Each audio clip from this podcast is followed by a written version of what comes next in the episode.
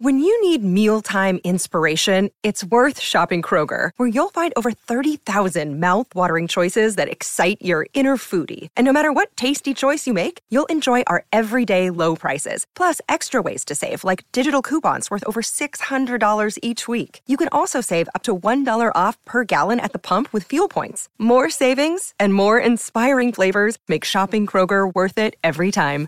Kroger, fresh for everyone. Fuel restrictions apply.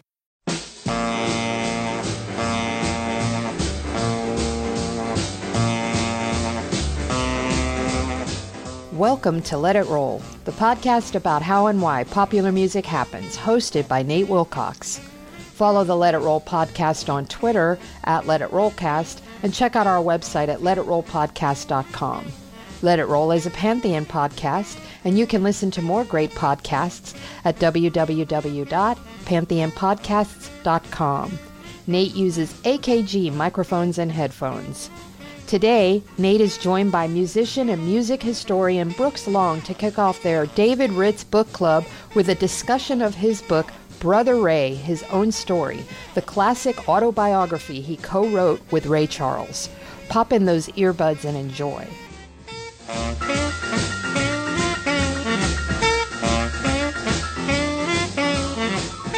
It's time to let it roll. I'm your host, Nate Wilcox, and today I'm joined by Brooks Long, and we're going to discuss Brother Ray, Ray Charles's own story by Ray Charles and David Ritz. Brooks, welcome. Hey, thanks for having me. It's a pleasure. Tell us a little bit about yourself. Uh, well, um, boy, there's so much to tell. Um, you were prepped for this. I'm a, uh, I guess, soul-based singer-songwriter in uh, in Baltimore, and you know, I also done some uh, community uh, art stuff um, in in town. I actually don't live in Baltimore now, but but I, am still heavily involved there. Um, yeah, yeah, I've been, been playing music for I don't know 20 years or so, and um, um, yeah. Uh, I uh, my elevator speech is is off, but uh, but I've also done some some work in you know music folklore uh, uh, in in Baltimore, um, but I'm interested in it all over the place. So so yeah, I uh, I love your show and I'm glad to be here. And Brooks introduced himself online uh, as a listener of the show, had some yeah. suggestions and a correction, and we got to talking, and, and, we thought we would do a series of uh, discussions about books co-authored or ghostwritten by David Ritz. And I've had David on the show. Great honor, great interview. Um, busy, busy man. He's still busting out two or three books a year. So um, it's been, been pretty difficult to get him back, and he's got so many books we need to cover to, to do what the show wants to do that Brooks has graciously volunteered. And uh, this is David Ritz's first book, Brother Ray, Autobiography of Ray Charles, came out in the late 70s, uh, reissued and updated uh, shortly after Ray Charles's death in the 2000s. And it's a really solid autobiography. Um, this is uh, David Ritz talked to us about told us his story uh, of how he introduced himself to Ray Charles by way of sending braille telegrams to get around Ray's handlers and get the the deal cut. You know, he sent him so many lengthy braille telegrams that he got Ray's attention and started a conversation and, and produced this book. So we're going to use that as our platform. It's not the only source we're using, obviously, because Ray Charles lived a big, big life, and there's no way to cover it in just one book. No. Or even one podcast episode. But no, we'll definitely fun trying. Yeah, and so um, the the thing with Ray Charles is. I think he's somewhat overshadowed today compared to James Brown, who's a, a sl- slightly later contemporary. James mm. Brown's funk innovations obviously, you know, found the bedrock of hip hop, and I think people currently rank James Brown up there with Louis Armstrong and Bing Crosby as the absolute, you know, sort of 20th century master. But Ray Charles, I think you can make a strong case deserves to be up there for he's widely credited with inventing soul music by combining R&B and gospel, which were already pretty closely related. But his his hit song for Atlantic, "I Got a Woman," yeah, you know. Co- covered by Elvis Presley and so forth, and and you know what I say, which was an enormous influence on the Beatles, and you know, frankly, I, without Ray Charles, I don't know if you've got Sam Cooke coming over into crossing over into pop. I don't know if you get Otis Redding, Motown, et cetera, et cetera. He just blew the doors wide open in a way that's really hard to fathom today because I guess before you had Ray Charles, you had Nat King Cole, who was his model. Sure. Um, but nobody had really had really blown it open quite the way he did. Nat King Cole crossed over to a white audience. Sammy Davis Jr. crossed over to a white audience, but Nat King Cole lost a lot of himself on the way in a way that I don't think Ray Charles did.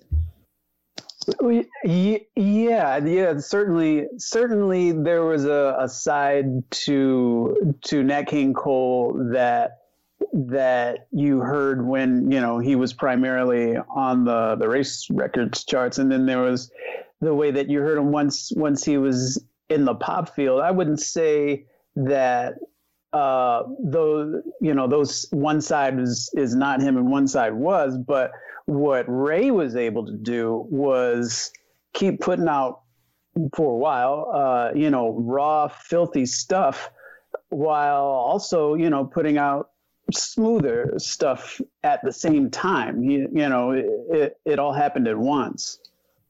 And and arguably his roughest, rockinest, filthiest song, "What I Say," that was his big breakthrough hit. And and and Ray Ray's got an odd relationship to rock and roll, and he talks about in the book. Yeah. He denies that he's a founding father of rock and roll. At the same time, he's part of the first class of 10 rock and rollers that was put in the Rock and Roll Hall of Fame uh, in 1987 when they opened it up, and for valid reasons. I Got a Woman, you know, is an early song that's covered by Elvis, has a massive impact. But Ray kind of comes out of this Louis Jordan era of R&B when it's not entirely clear that R&B and jazz are going to bifurcate in the way that they did. And Ray yeah. continued to put out jazz albums throughout the 50s and and play jazz had a big jazz style big band all the way up close to the end of his life. And so he he played to a slightly older audience. And another thing I think that's interesting about Ray is he has a string of R&B hits in 54, 55, 56, then kind of goes quiet in 57, 58. Then the peak years of, of the first rock and roll boom comes mm-hmm. back big in 59 with What I Say at a time when Paul Anka, Anka and others, you know, sure. Frankie Avalon, and, and they're kind of watering down rock and roll. Ray uh, is at that point at his rockinest, and so it, it, it's very interesting. I, yeah, I I, uh, I hear you. Definitely, Ray swung to to a crowd that that wanted to feel more adult, and definitely, um, Ray's Ray's passion was. I can't imagine there were too many other uh, rhythm and blues singers at the time that were singing with more passion than he was.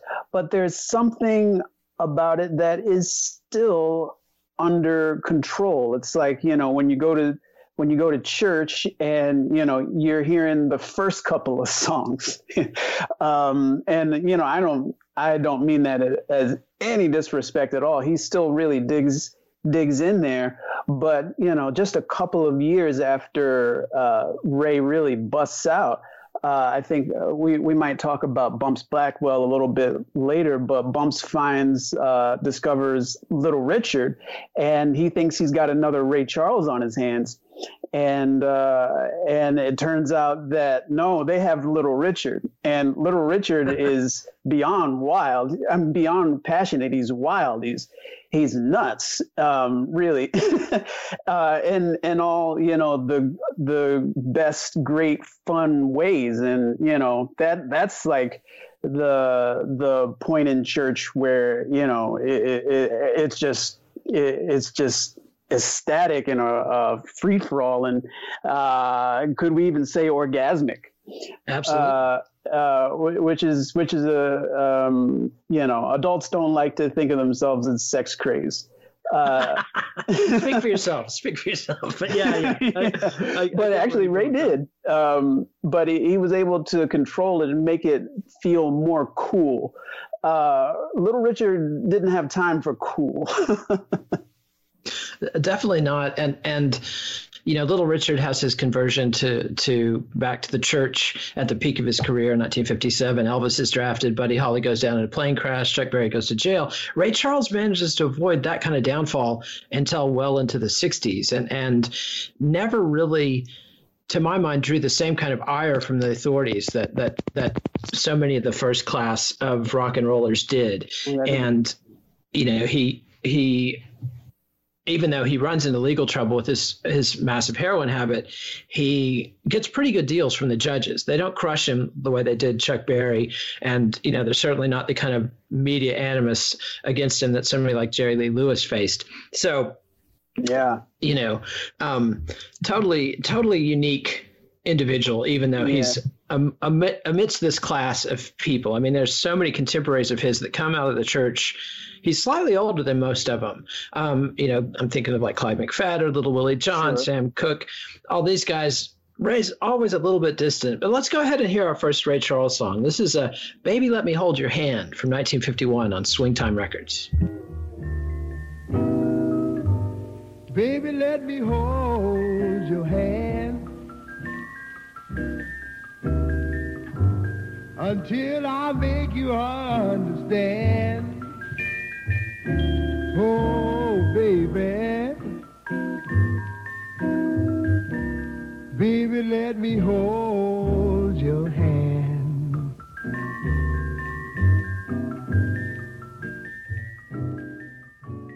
And that's Ray Charles doing Baby Let Me Hold Your Hand from 1951. And you can definitely hear not just the Nat King Cole, but also the Charles Brown, the singer of Drift, mm-hmm. Driftin' Blues and Merry Christmas Baby, which, like Ed Ward told us, was the biggest selling uh, black record until Thriller.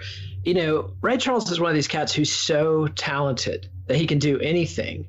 And oftentimes artists with that kind of raw talent have a hard time finding their own voice and ray charles is no exception and that was a big frustration with him he had a number of minor r&b hits in the late 40s early 50s but it wasn't until atlantic buys his contract and not even immediately when he's with atlantic but but he doesn't find his own voice until 1954 with I Got a Woman. But let's talk about his childhood a little bit. And that's something that the book spends quite a bit of time on.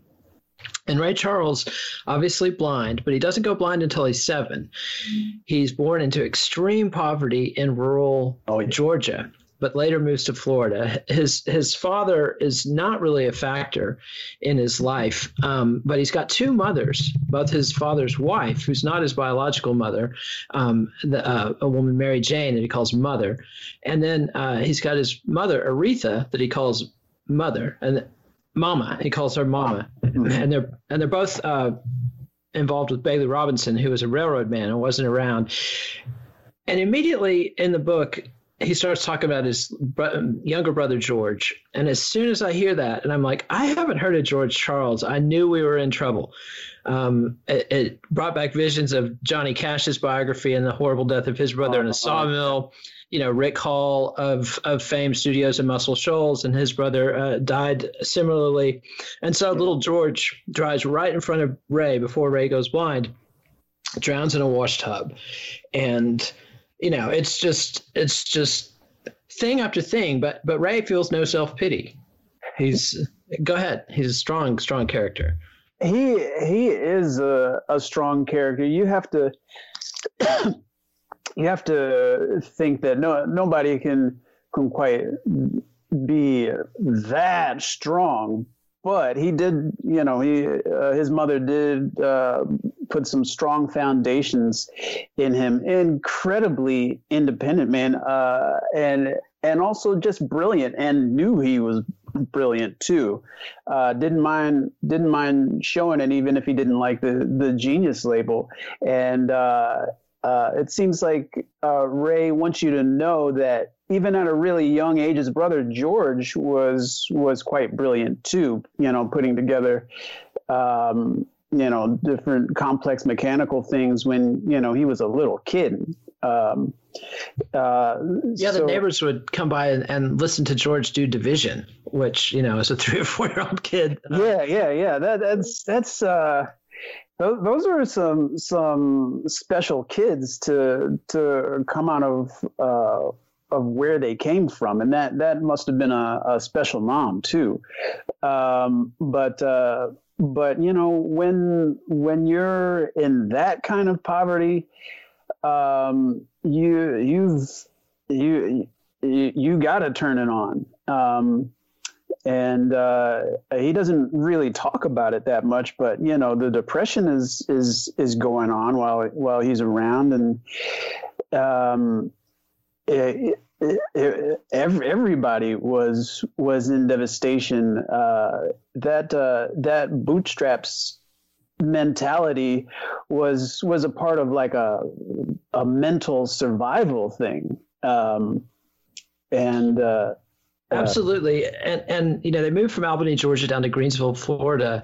But the one thing about Ray Charles that's very different from say James Brown, who's grown up in this uh, north. Uh, Brown is up on the South Carolina Georgia border, but James Brown's got a life of privation in every way because his family isn't strong together, and his father's probably abusive. Yeah. Whereas Ray's father is absent, but between his two mothers, his biological mother, Mama Rita, and his his the legal wife of his father, Mary Jane Robinson, who he called mother, uh, he's got a very loving family and they've got a pretty cohesive, it seems like they've got the classic sort of cohesive, culturally cohesive country upbringing. Like he yeah. grew up in a small town, knew the neighbors, knew the church folks. They go to church every Sunday. That's where Ray's first exposed to music and obviously the gospel music he learns in church is going to be a big factor. But immediately he's hearing boogie woogie piano from a guy named Mr. Pitt, uh, mm-hmm. uh, who, who runs the general store and who takes Ray under his wing from day one and shows him things on the piano.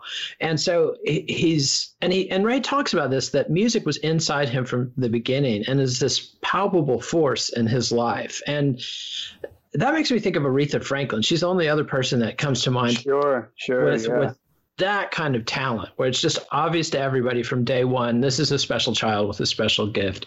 And you know um, but ray's blindness complicates that. And his mama uh, emphasizes you know ray you got to look after yourself. And she's letting him chop wood. He's riding bicycles. Yeah. Um, you know running all over. And, and a lot of neighbors are tut-tutting that you know she's she's being too free with this child, but it, it, turns out it was absolutely the right thing to do. But sends him off uh, to school, to a school for the blind. And I believe Augusta, is it Augusta, Florida? I'm, I'm blanking on where the school was, but sends him off uh, to what is it, Tallahassee? Um, yeah, it might be Tallahassee, but sends him off to school for the blind and and it, and it reminds me of a Christmas Carol when Ebenezer Scrooge is the only kid who has to stay home on Christmas break. Ray Charles was very much in that same oh, boat. yeah, whereas his little mama couldn't afford to to come to send him, you know, train fare to come home for Christmas yeah. break, so he had to stay at the school by himself. But unlike Ebenezer Scrooge, he doesn't turn to the dark side. He very much uh, stays engaged with people, and, and music is a big part of his his line and you know, and then school, not only does he learn to socialize with other blind kids and carry himself, you know, and, and navigate that social pecking order, but he's exposed to classical music. And they don't talk mm-hmm. about in the book, but he learned classical music by way of Braille, which is an incredible thing to imagine doing. Yeah, he, he's he's uh, memorizing, uh, you know, whole passages uh, through through Braille, which uh, is an amazing thing. Um, you know, for us sighted people, uh, you know, maybe um, for for certainly certainly uh, Ray Charles in in the book just sort of takes all this for granted. There's all these crazy things or things that you know to me my sighted self uh, would consider to be really, really challenging things if you're blind. Um, but you know, he talks about it like, yeah, you know, I was just uh, walking down the street. You memorize, you know, little cracks in the street, and you know, you keep on moving. And it's like, Jesus, yeah, yeah, you ride your bike. You know, I know how. I know, you know, what the terrain is. You know, when I'm riding, so it's fine. And uh, um, and you you almost forget sometimes um, when you're reading about his life that the guy is blind. Um, and yeah, it really is incredible that he can just, you know, uh, read some braille and and memorize all of that and make it happen on the on the uh, on the piano. And of course, you know, if he messed up, it seemed like it was pretty strict. Uh, if he, you know, messed something up, then uh, uh, he was going to know about it um, from his from his teachers.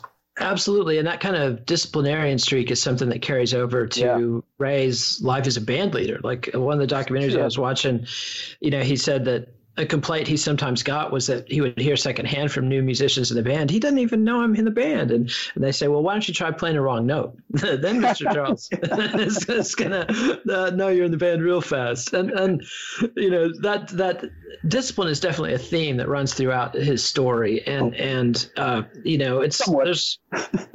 Yeah, yes.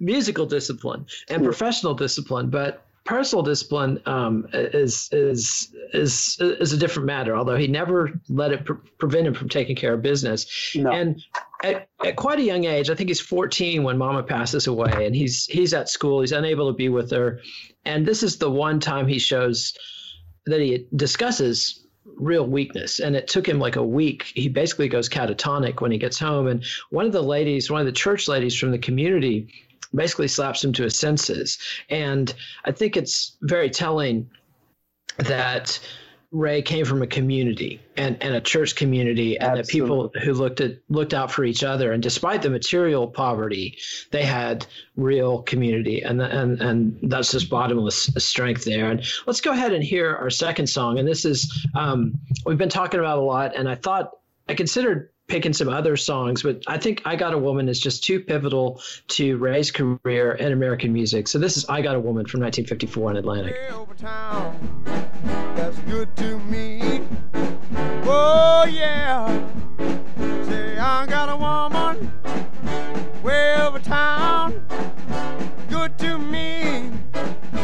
Oh, yeah. She give me money I'm in need.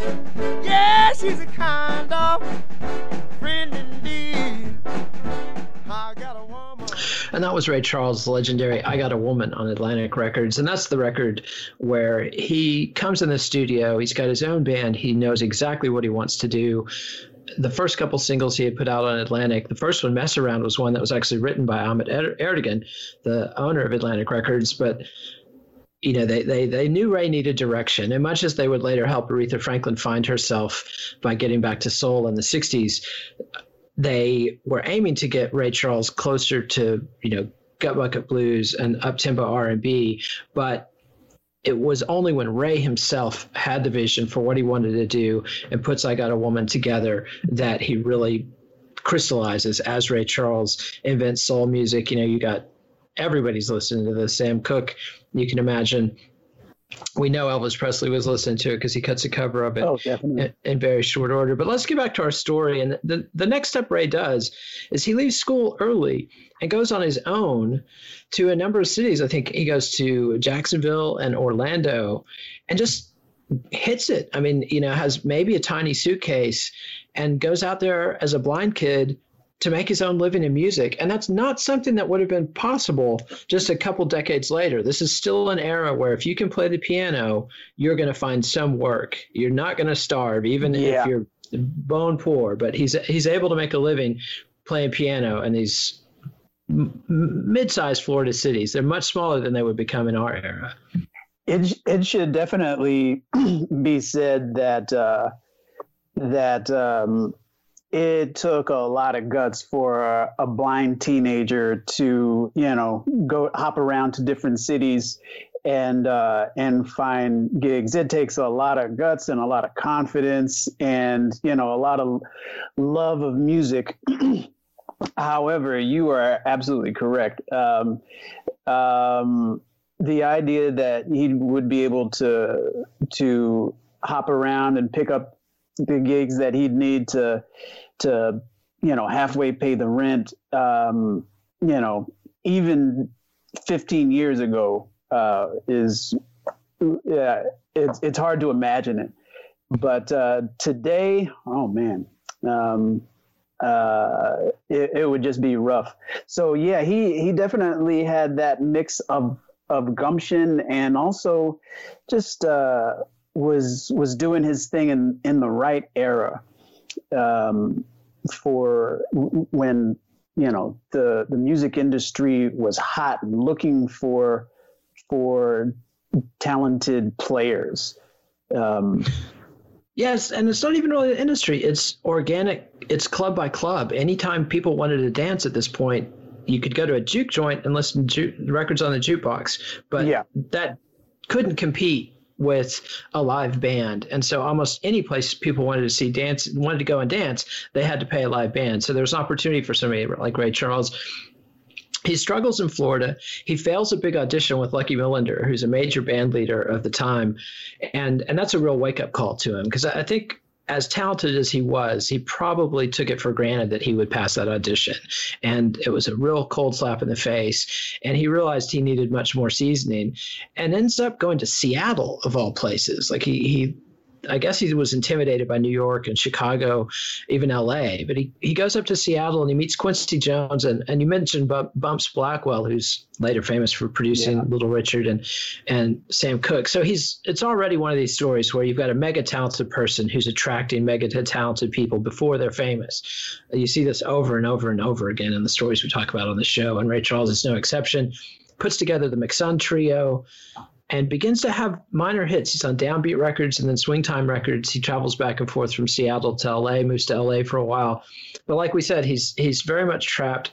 I don't want to say trapped, but he's he's locked into being an acolyte of Nat King Cole and Charles Brown. And this is one of the things I wanted to talk about with you. We've been discussing this a little bit in preparing for the show. And to me, you know, part of Ray Charles rejecting the notion that he's a rock and roller is that he saw himself as somebody in the tradition of Nat King Cole, absolutely. tradition of Louis Jordan. And Louis Jordan was a swing band musician before he's the father of R&B. There's not this big border between jazz and pop and rock that would later come to exist. And Ray Charles very much saw himself in the mainstream as somebody who's a jazz-based pop performer. And um, I was going to argue that he was kind of the last of that breed, but you argue that he actually inspired many successors. Oh, I, I, I think in a way you're you're absolutely right, and I and you're 100% right about the way that Ray feels about himself. Um, I think um, a lot of times uh, musical innovators just aren't able to quite see over the mountain that they're climbing. Um, and uh, they're, they're, they're, they're not able to see the paradigm shift that, that they create themselves. Um, uh, and that's, you know, not to say that uh, that he shouldn't cherish his his jazz skills, but he was going somewhere else. Um, uh, but he needed those jazz skills to to be who he was. Uh, in in so many ways, uh, Ray Charles is just an artist that's sort of uh, like in these in between worlds, you know, modern and and and old school. And there was a time where you just you had to have uh, jazz jazz chops. You had to have these chops to um, to really show that that uh, that you deserved your gigs and you know you de- deserved the the spotlight. Um, and he had it um, 100%.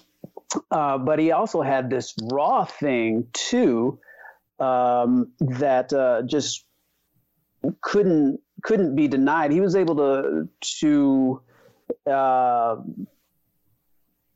mix uh, aesthetics together in in a way that that's really uh, pleasing, and he was always commercial.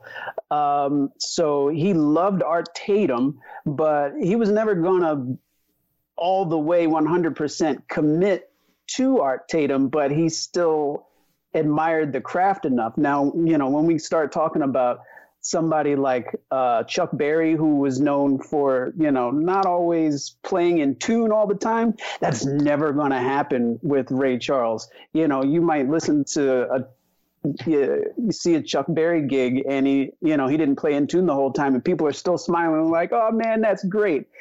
Ray would have said, "Man, that sucked." you know what the hell was he doing? Um, uh, it, it, and it, this really goes back to uh, how he felt about himself and how uh, he didn't see himself as a rock and roll uh, musician. And in a lot of ways, he's right uh, because um, because the aesthetic before rock and roll, at least in the mainstream, um, w- was that you got to have chops and you got to be a master of what you do. You can't just grab something and bang on it and and you know think that you're doing anything. No no no. You you have to you got to go through the motions. You got to you got to learn some stuff. You you have to to you have to be able to play the songbook. Yeah you yeah exactly. You got to be able to play that songbook.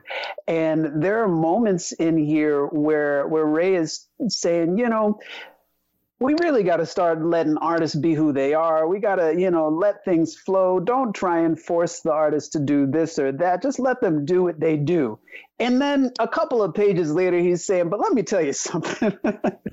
you got to if you don't, you know, master your instrument, you know, if, if there there's this uh, world that." Um, that rock and roll and later hip hop sort of obliterates. Um, well, to a certain extent with, with hip hop. And we'll but, talk about how Ray takes keeps that alive after a quick break from a sponsor. And as you were saying, Ray is somebody who sees himself not in this new rock and roll rebel tradition, but as a continuation of the tradition of uh, American entertainers, very much in the steps of Nat King Cole, who was very much in the steps of Frank Sinatra and Bing Crosby, and yeah. and and and had not only you know Ray was always very focused on on appealing to a black audience and, and knew he was delivering the goods that they wanted, but he he had bigger sights. He wanted to be an all round entertainer, an absolute superstar. Yeah. And I think uh, one, one, one uh, quick point that I, I, think ties into what you're saying, David Ritz at the end of the um, uh, the later version uh, equates Ray with with Louis Armstrong, who near the beginning of his career has you know this big explosion, this big innovation. Um, and there's a period of time where everything is just new, and then he settles into, um, you know, this using that innovation to to spread himself out sort of horizontally and uh, what was once startling now becomes like a comfort. Um, and uh, that that's sort of what Louis Armstrong did, and and Ray Charles was was that way too. He he didn't want to rock the boat after a while, and he didn't really need to.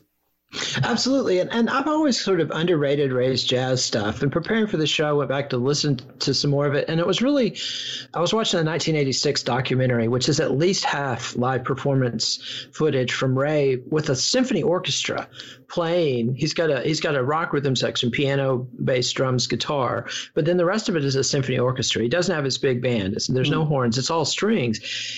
And I realized what he was doing with that jazz stuff. He was laying the groundwork to establish himself as a serious musician at a time when there was no audience for serious rock. The the rock revolution happens in the sure. late 60s with albums like yeah. Sgt. Pepper's and later on Marvin Gaye's, you know, What's Going On. There's no analog for that. If you wanted to be a serious album artist, you had to cut jazz, classical, or folk basically and he cut jazz albums. He also did some big band albums, and then, of course, has his massive crossover success on ABC Paramount uh, with country albums. And I think those jazz albums were. It, it was a sort of a strategy where he establishes himself as a gut bucket R&B gospel guy with with I Got a Woman. Then he establishes himself as a legit jazz guy, somebody who can go to the Newport Jazz Festival and more than hold his own. That can steal yeah. the show, that can you know play with Milt Jackson, do duet albums. And the term soul originally applied to jazz as much as any other genre.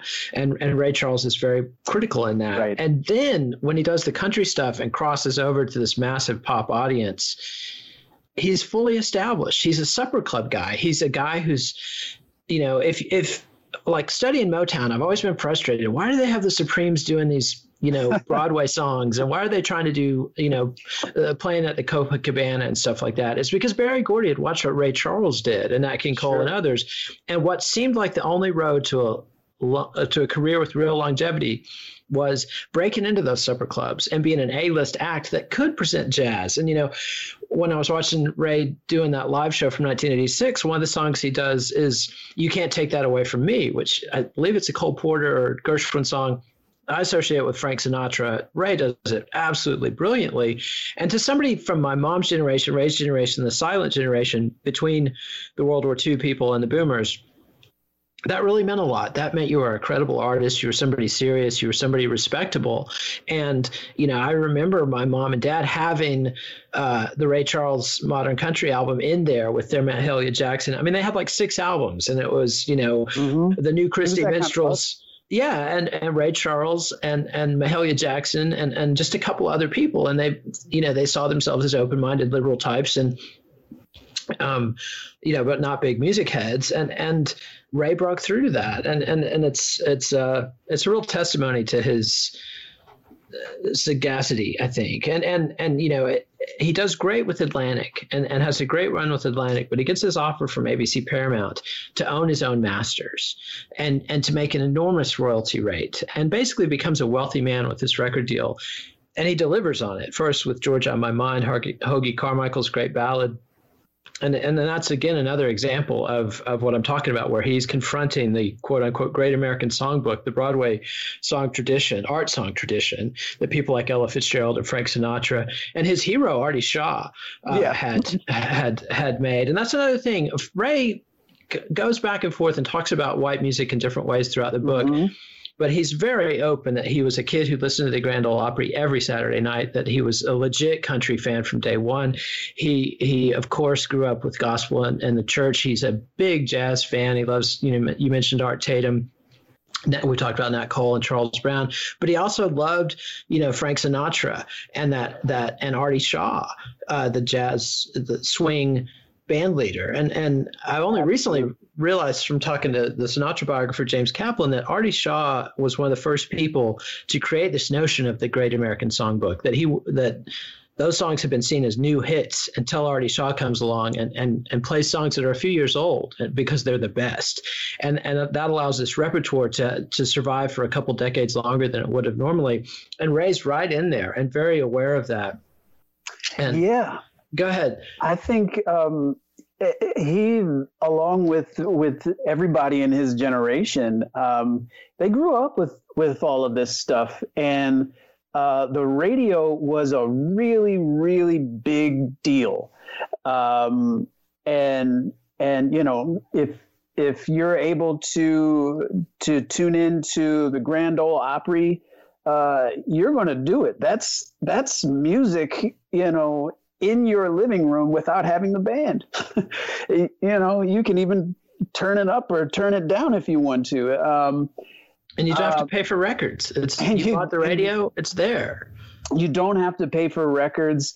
Everybody knew these songs. Uh, there's a there's a book I'm forgetting the author right now, but it's called Segregating Sounds, and uh, it's a really great look at at how um, it, it's it's trying to get people to see differently about the southern musical landscape um, you know pretty much um, throughout the 20th century and, and, a little bit before.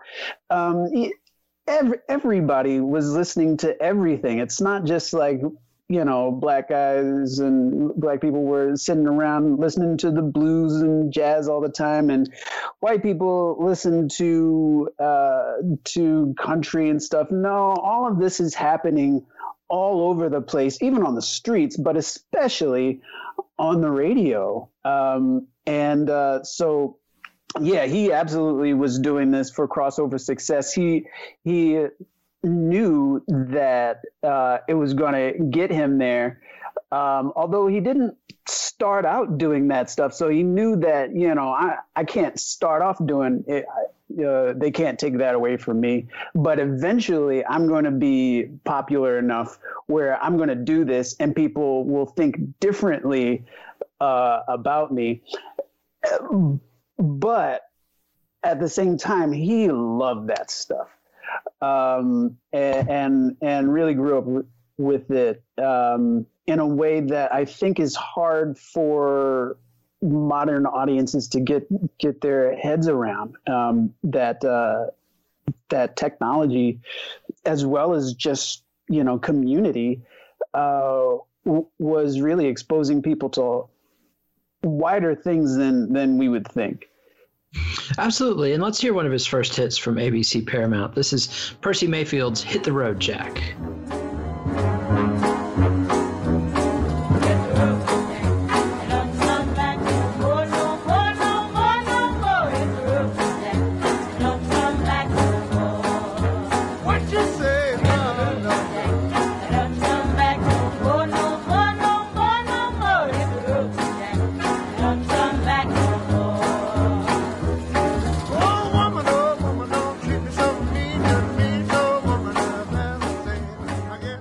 That's Ray Charles doing Percy Mayfield's Hit the Road Jack. And you hear the Raelettes here. And this is something he's doing. He starts his own band in Texas. Uh, David Fathead Newman is tenor saxophonist, is kind of the anchor of that, uh, his right hand man all the way through. And, and, you know, Ray, as a singer songwriter and arranger, what he needs is a lead voice. And, and, and Fathead Newman is one of several uh, that fills that role for him. But the Raelettes come in as his counterpart. Oh, yeah as as very much something out of the church, that call and response thing that goes back to the black gospel tradition.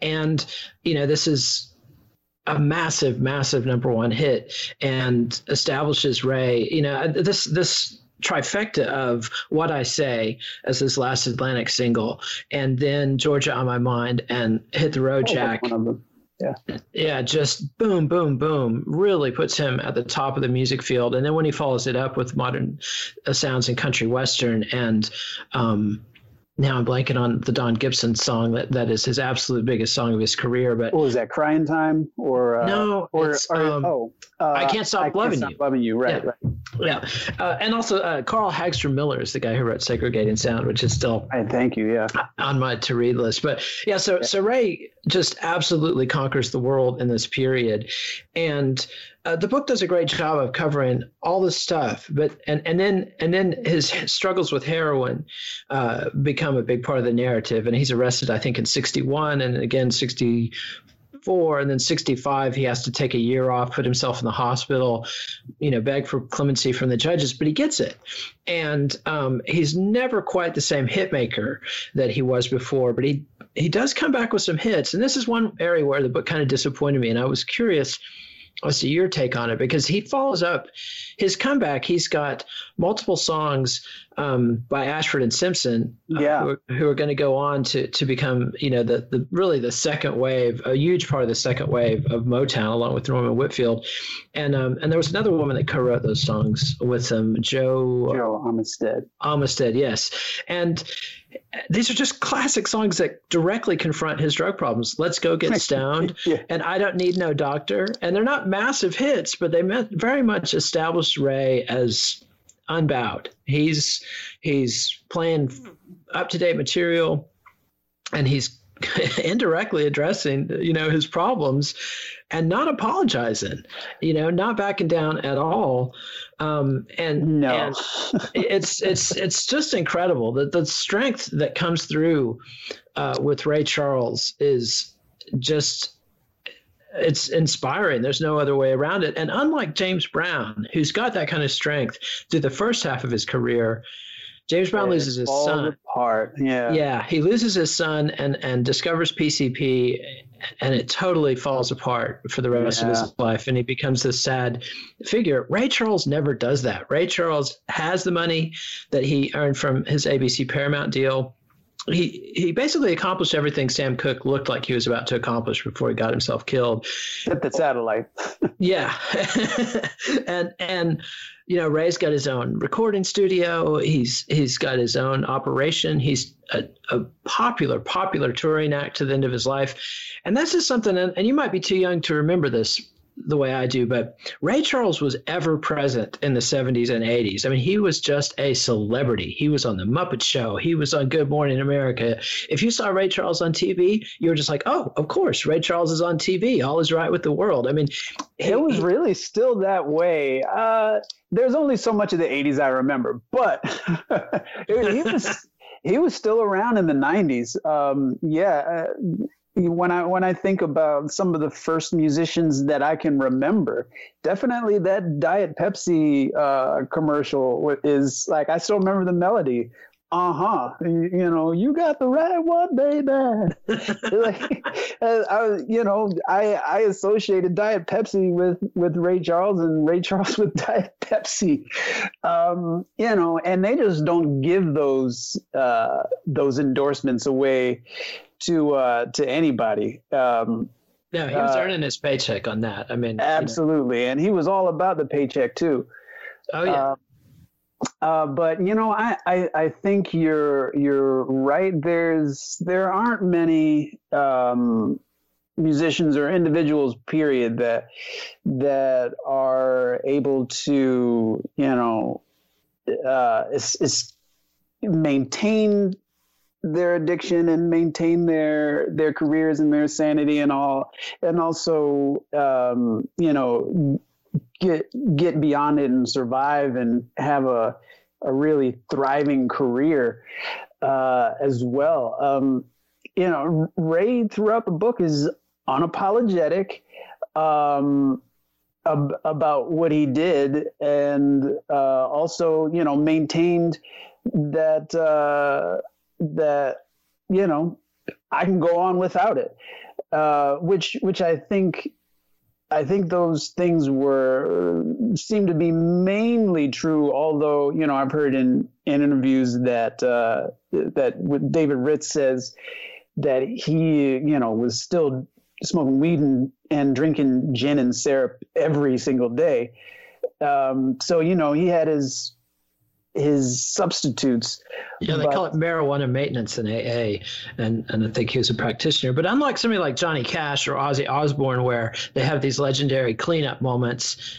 And then they're constantly falling off the wagon. Or if you ever see yeah. them live, you know, maybe they've got needle point pupils or something. Ray, somebody really feel like did clean up his act, at least from the heroin. But the womanizing is totally unrepentant, and the two of those things had had a really negative effect on his marriage and his his parenthood. I mean, if you see interviews with his kids, they'll talk about walking in on Ray, shooting up and and cutting himself and bleeding everywhere and not even being aware of it. Or you know, the, the he had a 27 year marriage uh, with one of his wives, and and that you know ended in 1977 you know, because of the womanizing and, and, the heroin. So he was, you know, no rock star is going to be an easy partner. And and no. Ray was certainly no exception. And, and I think a lot of the stuff, you know, the joke was about, you know, if you're going to be in the Raelettes, you got to let Ray. There's definitely this undercurrent of misogyny, oh, yeah, exploitation yeah, yeah, of women that would not go over as well today as it did when he was alive. No, and what is so interesting, I, I think, uh, unfortunately, um, that that was somewhat par for the course um, in in the entertainment business and probably in society in general. Uh, not you know not to you know excuse it at, at all. Um, but Ray has some stuff in here where it, it really sounds like he totally gets um, feminism and that you know he totally he, he says you know women have been you know getting hell for for a long time and and they don't deserve it and some some stuff you read in here is just incredibly modern and and uh, when when he talks about uh, his feelings on drugs too. Um, you know, you you might be thinking that that you're reading some article from yesterday, and then. Uh, again, he's got this modern thing and he's got this old school thing. Um, at the same time that you know he talks about how women really need to get their due at the same time he's he's talking about you know convincing uh, a, a woman to stay at the orgy and stuff like that and it's like whoa, whoa. And then he talks about he he talks about his kids, and at some point you're like, and then I had this kid, and then I had that kid, and then this other woman starts coming and saying, I got her kid. And I'm like, Ray, how many kids do you have? do you yeah. know? According to Wikipedia, it's 12 kids by 10 different women. So, yeah. Uh, pretty uh, that, prodigious. That's a lot, Ray. That's yeah. a lot. Um, yeah, I, I, I think that um, you know what, what Ray says is what it is, and and um, and certainly at least when this book came out in 1978 uh, he was he, he, didn't seem particularly repentant about um, about the ways that that he treated women. Um, uh, yeah, that's, that's, especially his his you know wives who you know were, were constantly being disrespected. Um, but uh, that was the era. That was 1978 for you. But let's hear one last Ray Charles song. This is "I Don't Need No Doctor."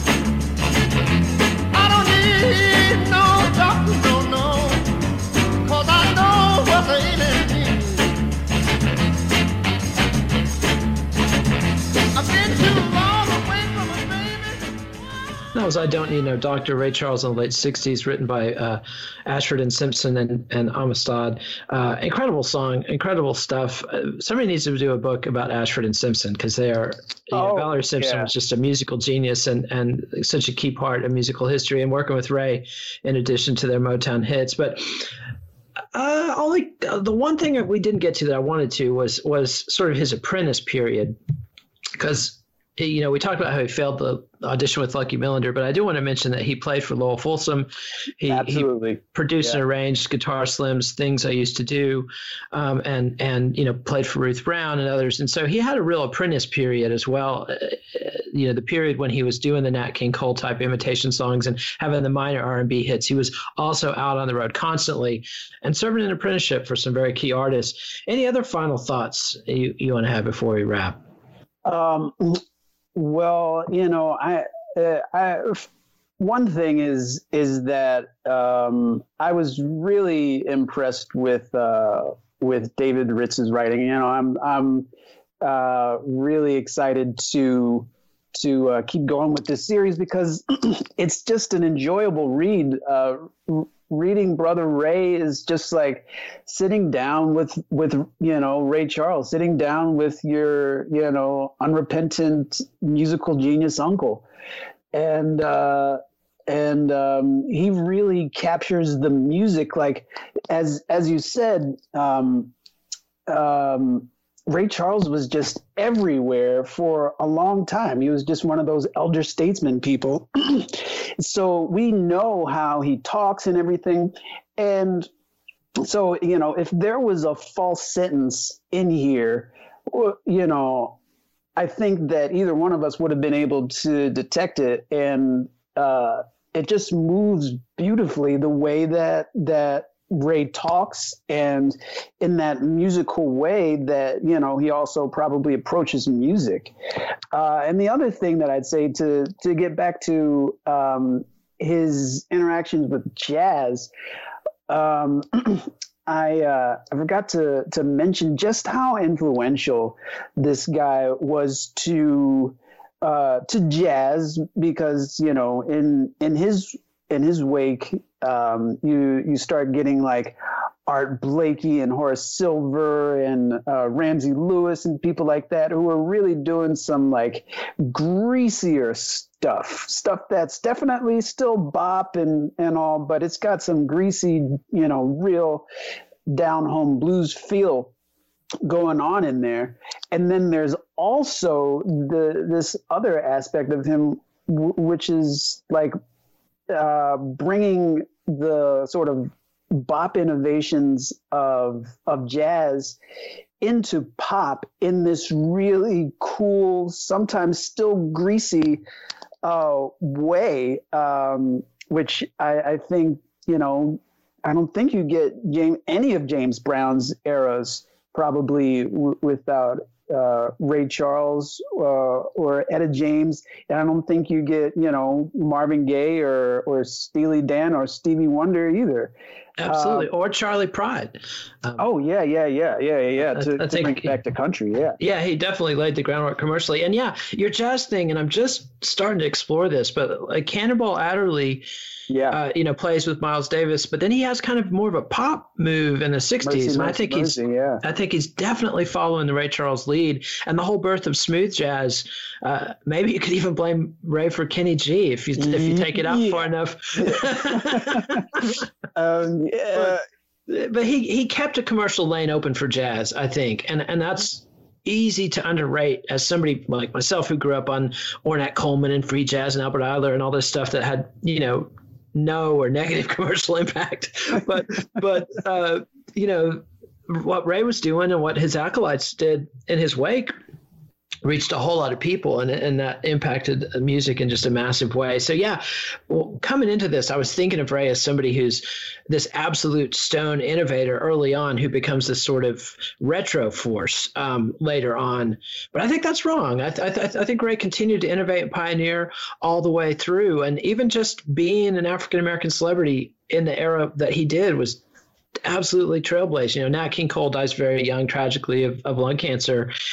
Ray picks up the torch and just carries it all the way through the end of the 20th century. And it's just an incredible accomplishment. So, Brooks, uh, this Brooks Long special guest will be back for more our David Ritz book club. The book is Brother Ray, Ray Charles' own story. Are we to do Marvin Gaye next or Aretha or what?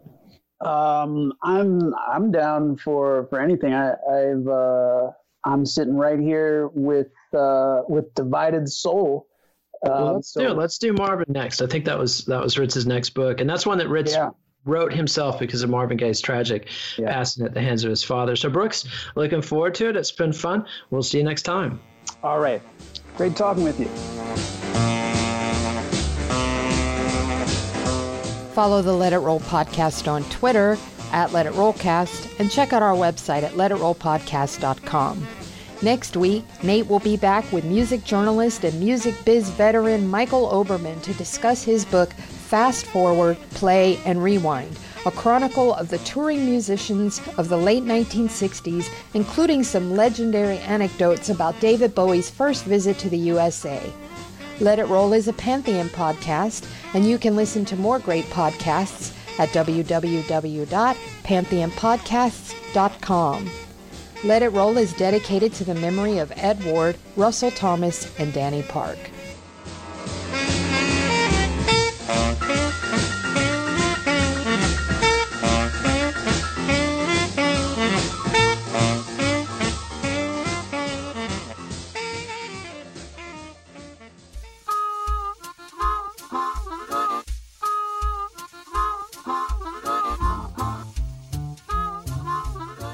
Brother Ray, his own story, is available from Da Capo Press. Please support our show by ordering via the Amazon referral link on our website, letitrollpodcast.com.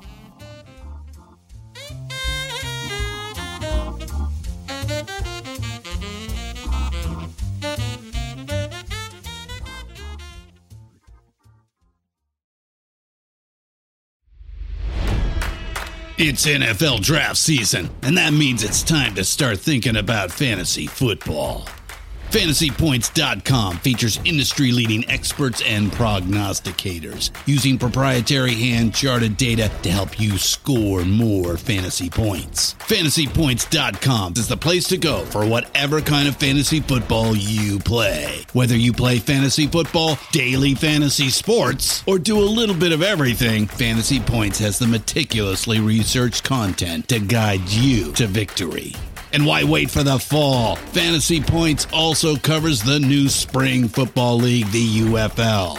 Join the guru, John Hansen, Scott Barrett, Joe Dolan, and other massive names in the fantasy football universe with an exclusive offer. Use code Pantheon for 15% off any fantasy points package, including the all in package, with access to every article, tool, and data nugget that Fantasy Points has to offer.